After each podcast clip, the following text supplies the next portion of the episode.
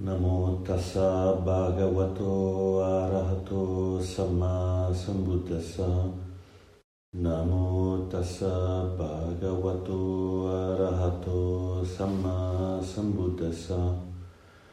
Namo tassa bhagavato arahato samma sambuddhassa.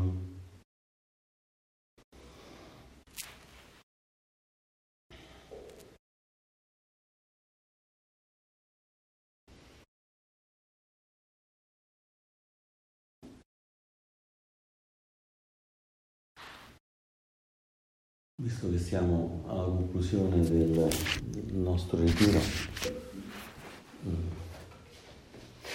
E abbiamo un po' parlato di Dhamma, l'idea oggi è di mm, parlare dei tre rifugi, eh, i tre rifugi nel Buddha, nel Dhamma o Dharma e nel, nel Sangha, che sono rispettivamente il Buddha storico e la capacità di illuminazione, l'insegnamento del Buddha e la comunità dei praticanti del Buddha che vedremo adesso.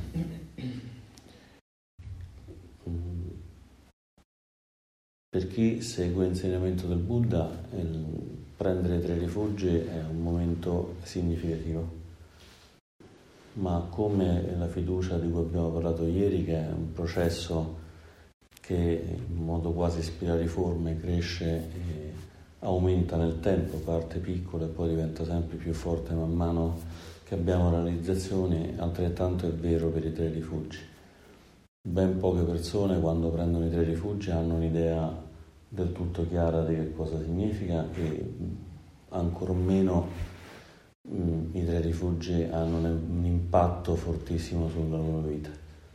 Ma continuando con la pratica questo impatto diventa sempre più forte, si diventa sempre più contenti di, di, di averli presi.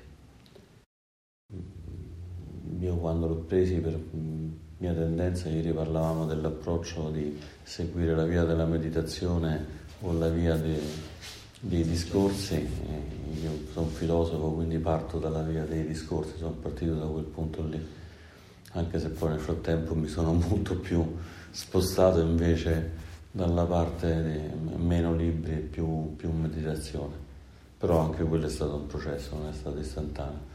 E quindi prima di prendere i rifugi mi sono fatto tutti gli studi, sono andato a vedere che significava, se mi convinceva, non mi convinceva. È una cosa che ho preferito non fare alla, alla leggera. Però, anche se ho letto tutto e così via, penso che la mia comprensione dell'epoca rispetto a questa che ho adesso era poco più che niente. Nel senso che il, quello che c'era era sicuramente la, la volontà di prendere questi rifugi, la volontà di dire ok, adesso mi piace così, vediamo poi come va. I tre rifugi non è che sono un marchio indelebile che viene fatto col fuoco in fronte per cui uno rimarrà marchiato per tutta la vita con un'ideologia o con una filosofia o con una religione che, che non si può più tornare indietro, è un processo che uno fa per sé tant'è che i rifugi in realtà si possono anche prendere da sé. Io la prima volta che l'ho preso in realtà l'avevo presi da me, nel senso che avevo recitato le formule da me e l'avevo fatti. Tradizionalmente i rifugi si fanno recitandoli con un monaco, una monaca o anche con un amico spirituale, un Kalyanamitta.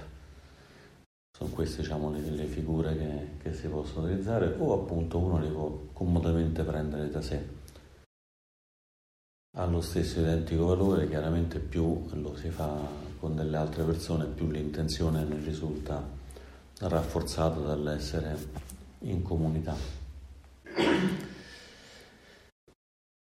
È interessante che i tre rifugi hanno anche un altro nome che sono i tre gioielli.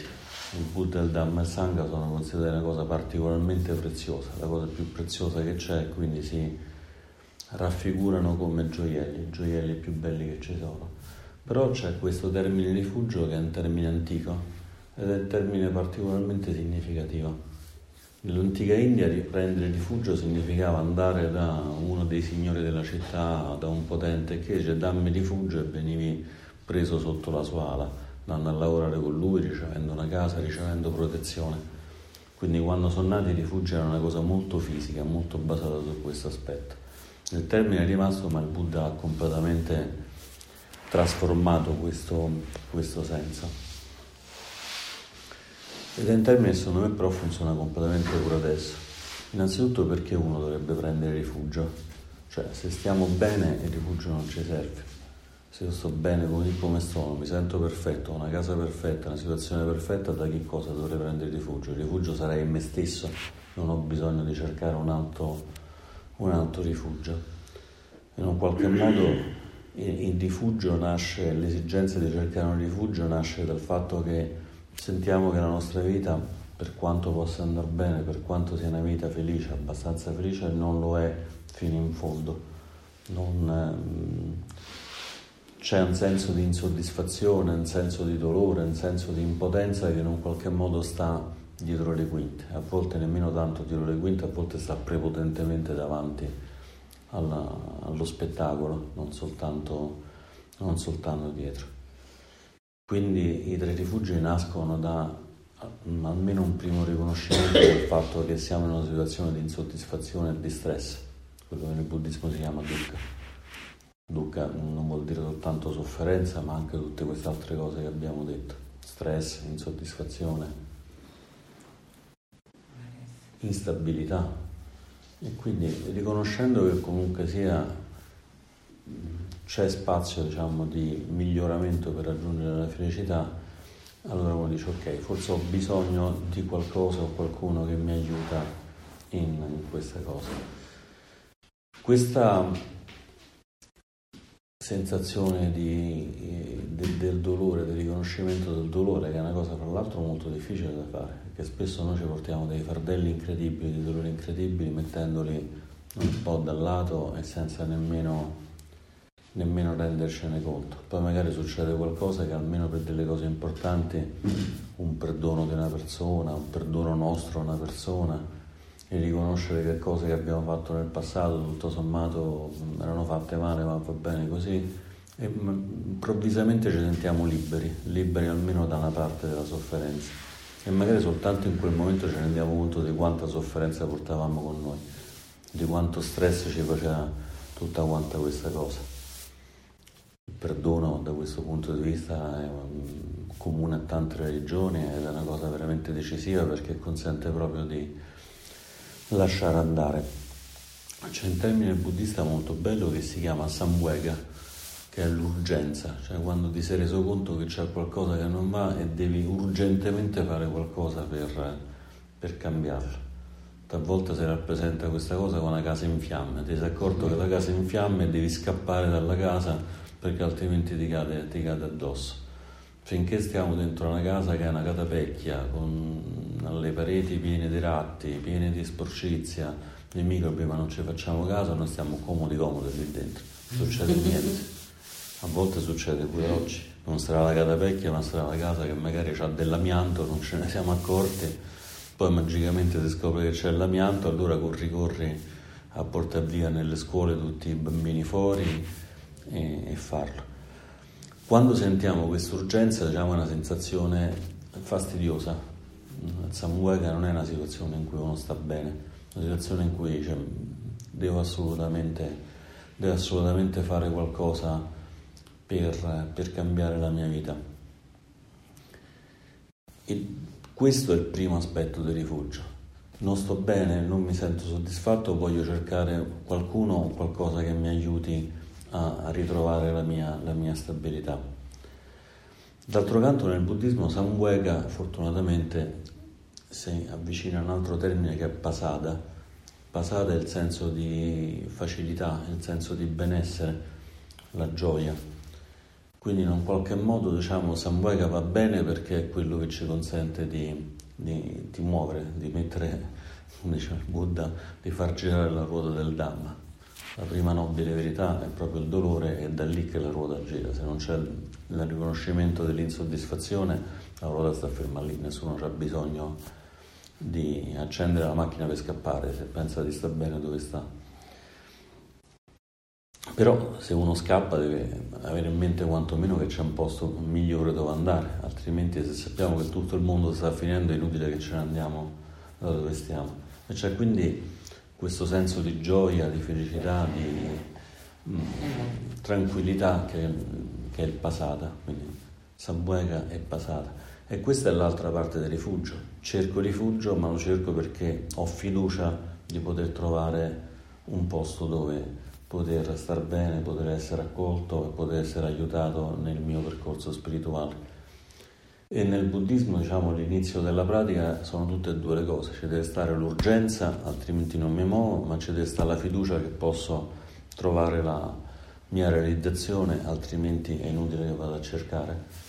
Quindi questi sono i due cardini del, della ricerca del rifugio.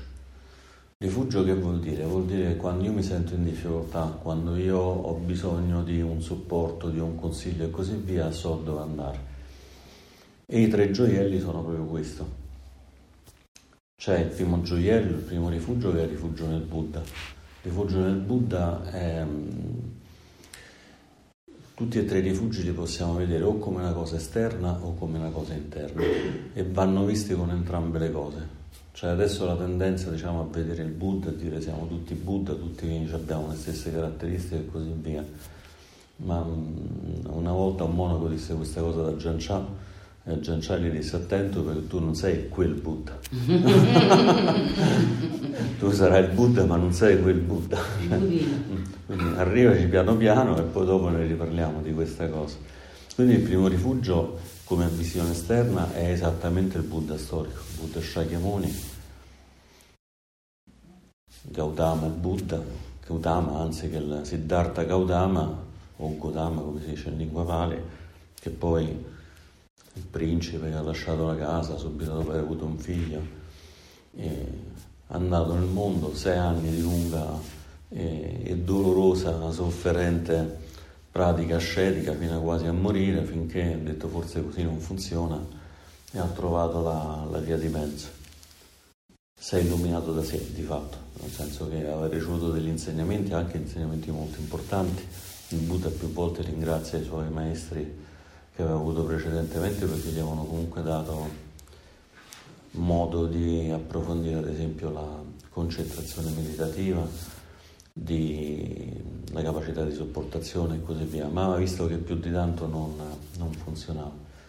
Finché non ha trovato questo metodo e ha raggiunto, raggiunto l'illuminazione sotto l'albero appunto della Bodhi, l'albero dell'illuminazione, di cui peraltro adesso c'è l'albero discendente, nel punto in cui nell'albero c'è un altro albero che è nato dai semi di quell'albero originale, che sta a Boddegaia, è uno dei punti dove si può andare in pellegrinaggio.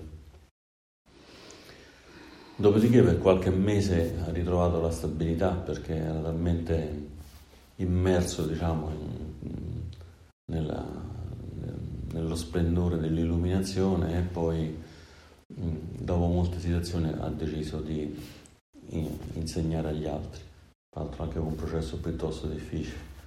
La prima persona che incontrò gli disse ah cioè, tu che cosa hai fatto? Mi sembri così splendente, sembra come se hai avuto qualche grande realizzazione spirituale.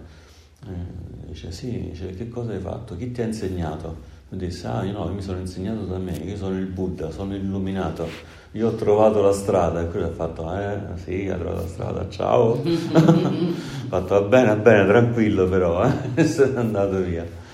Dopodiché il Buddha ha capito che forse quello non era proprio una strategia particolarmente vincente. E quindi ha elaborato il, l'ottuplice sentiero andandolo a raccontare ai suoi amici di, di predicazione. Prima del Buddha storico c'erano già stati altri Buddha, tra l'altro il Buddha ogni tanto ne parla di questi Buddha precedenti, un po' perché nella cosmologia buddista, nella mitologia buddista c'è questa cosa che l'universo si crea e distrugge ricrea in continuazione, quindi ogni era ha almeno un Buddha e quindi oltre il Buddha Shakyamuni c'erano stati prima degli altri Buddha e ci saranno degli altri Buddha. In linea di principio ci possono essere Buddha in qualunque momento perché Buddha vuol dire illuminato da sé, quindi quando uno dice siamo tutti Buddha non è un termine corretto, perché se uno si fa mh, guidare dal Buddha o da un altro maestro raggiungere l'illuminazione tramite insegnamenti è un illuminato ma non, non un Buddha, almeno non in termini di definizione. Probabilmente c'erano anche altri Buddha nel momento in cui il Buddha stesso ha vissuto, però il Buddha è stato l'unico che si è messo lì con tanta pazienza a dare insegnamenti. Lui si è illuminato passati 30 anni e poi stato per altri quasi 50 anni in giro, continuamente in giro per tutta l'India, il Nepal, a dare insegnamenti. Quindi i, i tre rifugi in un qualche modo partono anche da, da, da un senso di eh, riconoscimento del fatto che il Buddha si è illuminato e ha avuto anche eh, questa grande volontà, questa grande compassione verso gli altri esseri umani per dare questi insegnamenti. Esseri umani e esseri divini, perché una delle caratteristiche del Buddha è anche essere maestro degli dei. E, ehm, e quindi nei tre rifugi c'è anche molto forte questa componente di devozione, almeno di dire grazie per aver portato questi insegnamenti. Senza questa cosa è difficile prendere rifugio. C'è una prima parte appunto che è il riconoscimento che può essere d'aiuto e c'è un'altra parte di grazie per avermi dato queste cose. E in un qualche modo questo grazie poi diventa anche una forma di amore, nel senso che la, la devozione poi pian piano si trasforma in mi piace molto questa cosa e mi sento affezionato a, a questa figura, figura storica. Naturalmente prendere rifugio nel Buddha ha anche un altro significato che è quello di riconoscere la possibilità di tutti noi di poterci illuminare. Il Buddha si è illuminato, ma ha insegnato agli altri a illuminarsi, ci sono tante storie di persone che si sono illuminate con noi. Se ci guardiamo mm, non è difficile vedere che ce ne sono altre in giro per, per il mondo di persone illuminate non viene detta perché per i monaci è vietato dire che sono illuminati, lo possono dire soltanto fra monaci. Quindi, soltanto? Fra monaci. Ah. Fra monaci perché c'è un po' la paura che se uno dice sono illuminato e non lo è, le persone potrebbero dire ah magari uno dice sono illuminato, poi faccio delle cose terribili, allora così la gente che credeva nell'illuminato perde fiducia e quindi per tutela di tutte le persone si preferisce non, non, non dirlo, però mh, io penso che le virtù spirituali non sia una cosa difficile se uno ha un po' di cuore aperto riconoscerle, quindi già semplicemente vedendole è un insegnamento importante, già semplicemente vedendole possiamo almeno annusare diciamo, di, di, di, che si tratta quando parliamo di, di questo livello di persone. Quindi è possibile per noi raggiungere l'illuminazione. Questo diciamo che è un obiettivo importante, un obiettivo grande, però è, in qualche modo mh, non è l'unico obiettivo, non è una scommessa o tutto o niente, non è una scommessa di Pascal che dice ok faccio questa scommessa, poi se mi dice bene bene, se, se non è così mh, ho perso. In un qualche modo eh, l'insegnamento del Buddha diciamo, dà risultati anche subito la mindfulness è un esempio diciamo, di questa cosa. Sebbene siano un po' cambiate di contesto, gli insegnamenti sono circa quelli e comunque tante persone già trovano beneficio in questo tipo di, di, di pratiche che adesso ci sembrano in qualche modo scontate, ma mh, quando il Buddha le ha portate erano totalmente innovative. C'erano delle pratiche che non venivano fatte, ad esempio la pratica del respiro senz'altro veniva fatta però all'epoca si pensava che per raggiungere l'illuminazione l'unico modo reale fosse quello della mortificazione del corpo, era quello l'idea prevalente. E quindi diciamo questa cosa che invece che non serve alla mortificazione del corpo, ma semplicemente ridurre i desideri e contemporaneamente sviluppare il cuore e l'amore è, è un concetto che dopo 2600 anni sembra acqua fresca, se poi uno lo fa davvero non è per niente acqua fresca ma all'epoca era assolutamente, assolutamente nuovo.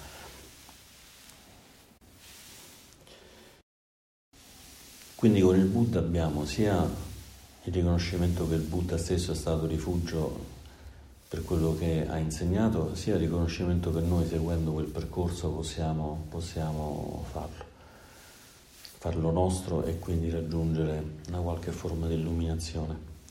E questo è il secondo rifugio, nel senso che il Buddha in quanto tale diciamo, diventa visibile a noi in quanto Dhamma, in quanto insegnamento.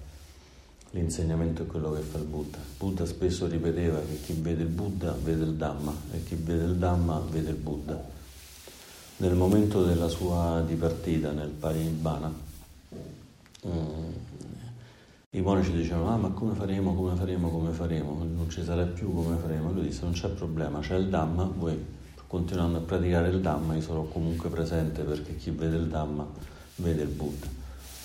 Non è una visione ovviamente fisica, ma è esattamente equivalente perché l'essenza del Buddha è il suo, è il suo insegnamento, in quanto l'insegnamento porta, è una scaletta che porta poi a una cosa che sta fuori dall'insegnamento che è il Nibbana. Quindi l'obiettivo ultimo, rifugio ultimo del Dhamma in realtà è il rifugio del Nibbana noi rifugiandoci nel Dhamma stiamo dicendo mi rifugio nella possibilità di raggiungere la pace senza più condizioni. La pace che abbiamo adesso è sempre condizionata a qualche cosa. Se sto in un posto magnifico come questo ottengo più facilmente la pace. Faccio una colazione fantastica ottengo più facilmente la pace. Ma la pace del Nirvana uno ce l'ha pure se ci stanno fuori le bombe e se si sta in una cantina in condizioni assolutamente devastanti non è condizionata da, dagli eventi. Il Dhamma anche va in un qualche modo spezzettato, nel senso che il Dhamma ha una sorta di tre fasi di, di riconoscimento. La prima è, è, quando noi o leggiamo o ascoltiamo degli insegnamenti del Buddha. Ed è la fase che normalmente nel, Buddha si chiama, nel buddismo si chiama pariyatti, cioè la fase in cui uno sente l'insegnamento. Poi c'è una seconda fase in cui uno questi insegnamenti li mette in pratica, che è il patipatti, è la fase in cui appunto noi, sapendo le cose che dobbiamo fare, proviamo a farle nostre. E poi c'è l'ultima fase in cui queste cose diventano effettivamente nostre, diventano delle intuizioni e a quel punto non è più una cosa né che letto né che sto provando a raggiungere, ma l'ho raggiunta, il pativeda, che è proprio il momento del raggiungimento. A furia di Pativeda, a furia di, diciamo, di questa iterazione, chiaramente sono dei scalini e uno può raggiungere più o meno velocemente, dipende da lui, dipende dalle condizioni, lo stato di, di Nibbana, che più propriamente è un processo, è il processo di non, di, di non cadere diciamo, nel, nella spirale, come diciamo ieri, del contatto infuocato, del, del, del creare, del creare mondi. In qualche modo nel buddismo si dice che il mondo è, è creato dalla nostra ignoranza, siamo noi che creiamo il mondo. Il mondo con tutte le articolazioni è, è determinato da, dal modo in cui non lo vediamo e come non lo vediamo è di fatto un atto, un atto creativo, quindi siamo noi gli artefici di, di questo mondo. L'ultimo rifugio è quello dei discepoli del Buddha. Il Buddha chiaramente ha insegnato, ma ha lasciato molte persone che hanno continuato questo suo percorso che è il Sangha.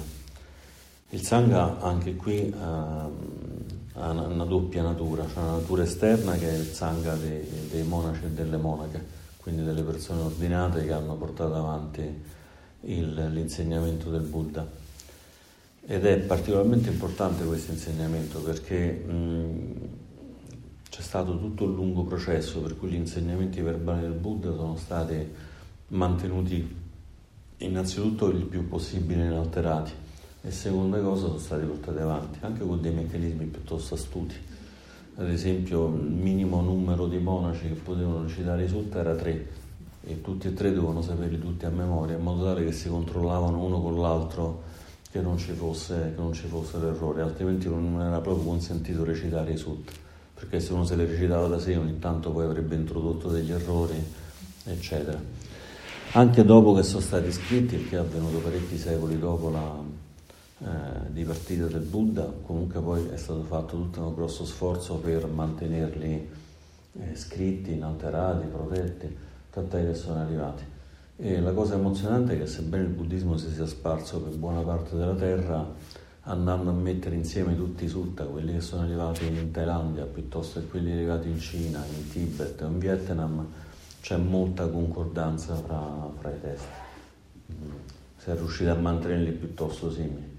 Poi alcune tradizioni come il Mahayana hanno aggiunto altri insegnamenti rispetto a quelli originali, però quelli originali sono rimasti più o meno gli stessi in, in tutte le tradizioni e i risultati più importanti sono esattamente identici in, in, in tutte le tradizioni.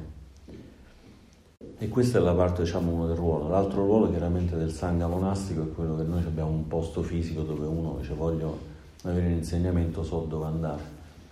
Ho delle persone che in un qualche modo mi possono dar retta. Sebbene eh, il sangha monastico dovrebbe essere chiaramente sempre composto da persone integerrime, non è ovviamente eh, sempre così tant'è che poi c'è un sangha superiore, un sangha sopramondano, si dice un sangha ideale, che invece sono le persone che hanno raggiunto un qualche livello di realizzazione. Come dicevo ieri ci sono quattro livelli di, di illuminazione, il livello più alto che è quello dell'Arant è la persona che ha raggiunto l'illuminazione durante la vita in cui sta, si è liberato di tutte quante le dipendenze e quindi ormai sta nella pace totale c'è un livello leggermente inferiore invece di chi ha quasi raggiunto l'illuminazione ma la raggiungerà al momento della morte, del parinibbana. Quindi non è ancora illuminato durante la vita ma alla morte non rinascerà più, sarà quello il momento in cui otterrà l'illuminazione. Poi c'è un livello ancora leggermente inferiore in cui la persona in questa vita non ha raggiunto l'illuminazione ma lo raggiungerà nella prossima, nella prossima vita.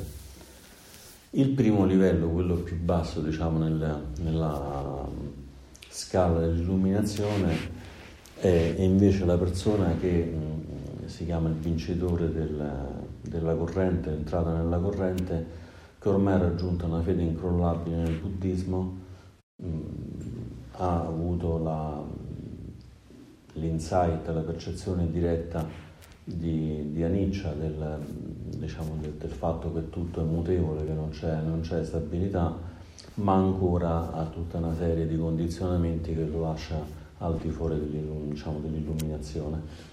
E questo è il primo livello. Tutte e quattro queste categorie, divise poi in uomini e donne, indifferentemente se sono laici o se sono monaci, è il sangha ideale.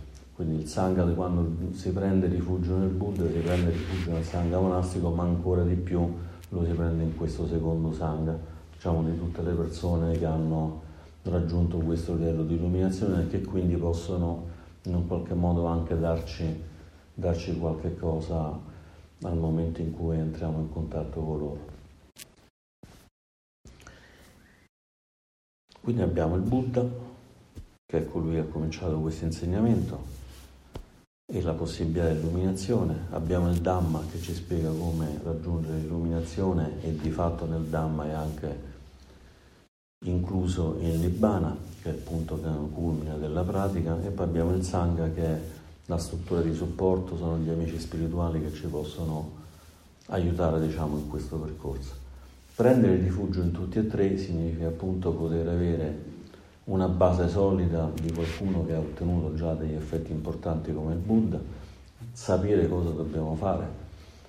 Mm, ad esempio la mia scoperta del buddismo è stata proprio così. Io prima praticavo il taoismo, da ragazzo mi sono avvicinato al taoismo e ho fatto pratica. Ma i libri del taoismo sono difficili da mm, padroneggiare. Difficile da padroneggiare e in, Italia non c'è un monaco una monaca a cui poter chiedere, quindi uno vive sempre nel, nell'indeterminazione. La prima volta che ho letto l'insegnamento del Buddha mi sembrava di leggere l'istruzione della lavatrice. Diceva, devi fare questo, questo e questo, quando farai questo ti succederà questo, questo e quest'altro. E dico, che è? Una cosa che si capisce. I testi da questi sono tutti quanti cavalca le nuvole mentre si apre l'energia del sole. Dice, ok, è bellissimo, ma che vuol dire? Invece in questo caso qui il Dhamma è veramente molto molto chiaro. Se uno legge i sutta sembra che sono stati scritti stamattina, non 2500 anni fa, approccio molto, molto semplice, molto chiaro, quindi questa per me è stata in assoluto la cosa più, più incredibile. Poi ognuna di queste parti, il Buddha del Dhamma Sangha, ha una serie di, di caratteristiche, ad esempio una caratteristica del Dhamma è quello di essere presente qua e ora, quindi essere senza tempo. Un'altra cosa molto bella è che il Dhamma è apparente ma in qualche modo va portato dentro di sé e richiede però che le persone lo pratichino. Cioè non è appunto una cosa, come dicevamo, per fede, ma si richiede che il saggio lo pratichi direttamente, altrimenti il Dhamma non, non si rivelerà mai. Però tutto questo diciamo, è facilitato dal fatto che il Dhamma è semplice, nel senso è semplice, sono semplici le istruzioni, poi praticarle non è semplice, ma le cose che ci vengono dette sono piuttosto semplici.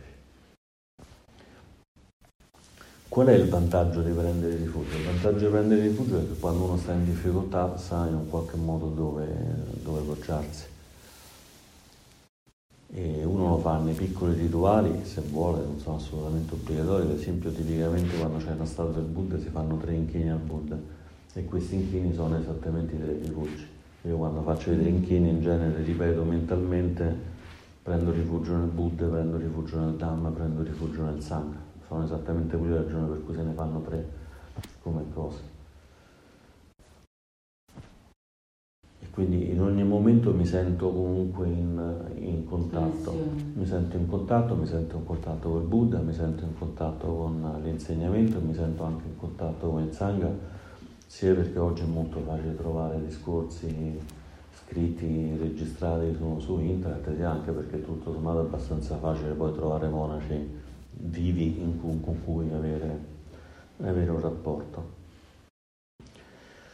Quindi chi decide diciamo, di eh, affidarsi al Buddha, diciamo, di prendere rifugi, significa che in qualche modo ha stabilito che il Buddha per lui è l'insegnante più alto che c'è, l'insegnante diciamo, che può dargli supporto nella pratica, a quel punto dice ok, visto che mi sento così fiducioso, così riconoscente al Buddha, a questo punto qui stabilisco per me, non per qualcun altro, ma per me che eh, voglio avere questi rifugi per avere più solidità nella mia, nella mia pratica.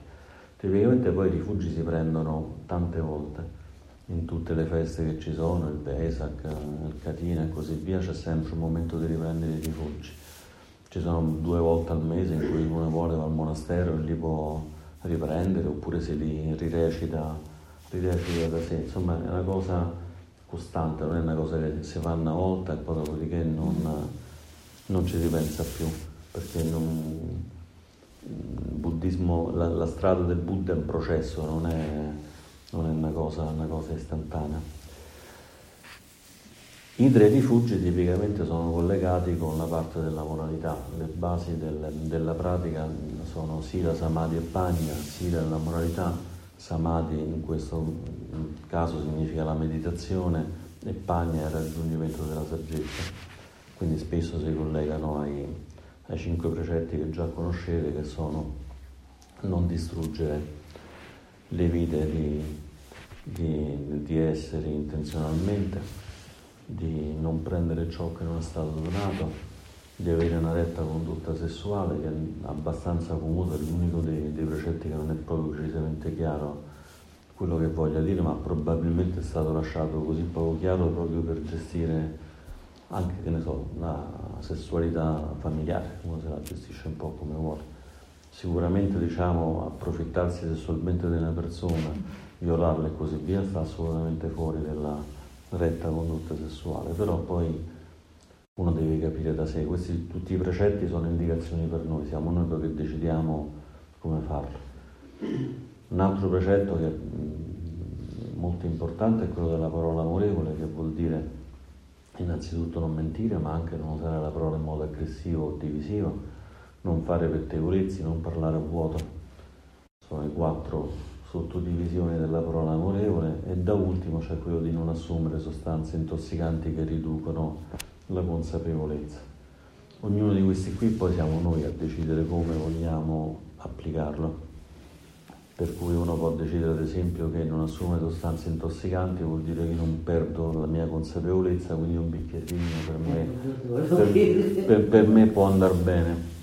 Io quando ho preso i rifugi inizialmente ancora bevevo un po', però è una cosa che proprio grazie all'uso dei precetti ho cominciato a farci attenzione e poi mi sono reso conto che in realtà anche un bicchiere di birra, un bicchiere di vino comunque mi modificava in modo significativo. Una volta non po' picchio una persona molto aggressiva, mi sono reso conto che siamo arrivati come due caproni a fare testate, stavamo proprio lì per farlo, probabilmente perché avevo bevuto un boccale di birra prima, se non avessi bevuto probabilmente sarei stato un po' più distante, a quel punto l'ho fatto via. Però non è che i precetti c'è qualcuno che ti viene a dire ah non li stai seguendo bene, vanno fatti così, ognuno se lo deve dire da sé, si fa una propria disamina uno può anche dire ok sto facendo una cosa che non va bene ma in questo momento non riesco a non, a non farla, però intanto lo so, la tengo così e la si tiene sotto osservazione. E con questo vorrei chiudere le mie riflessioni. Poi, se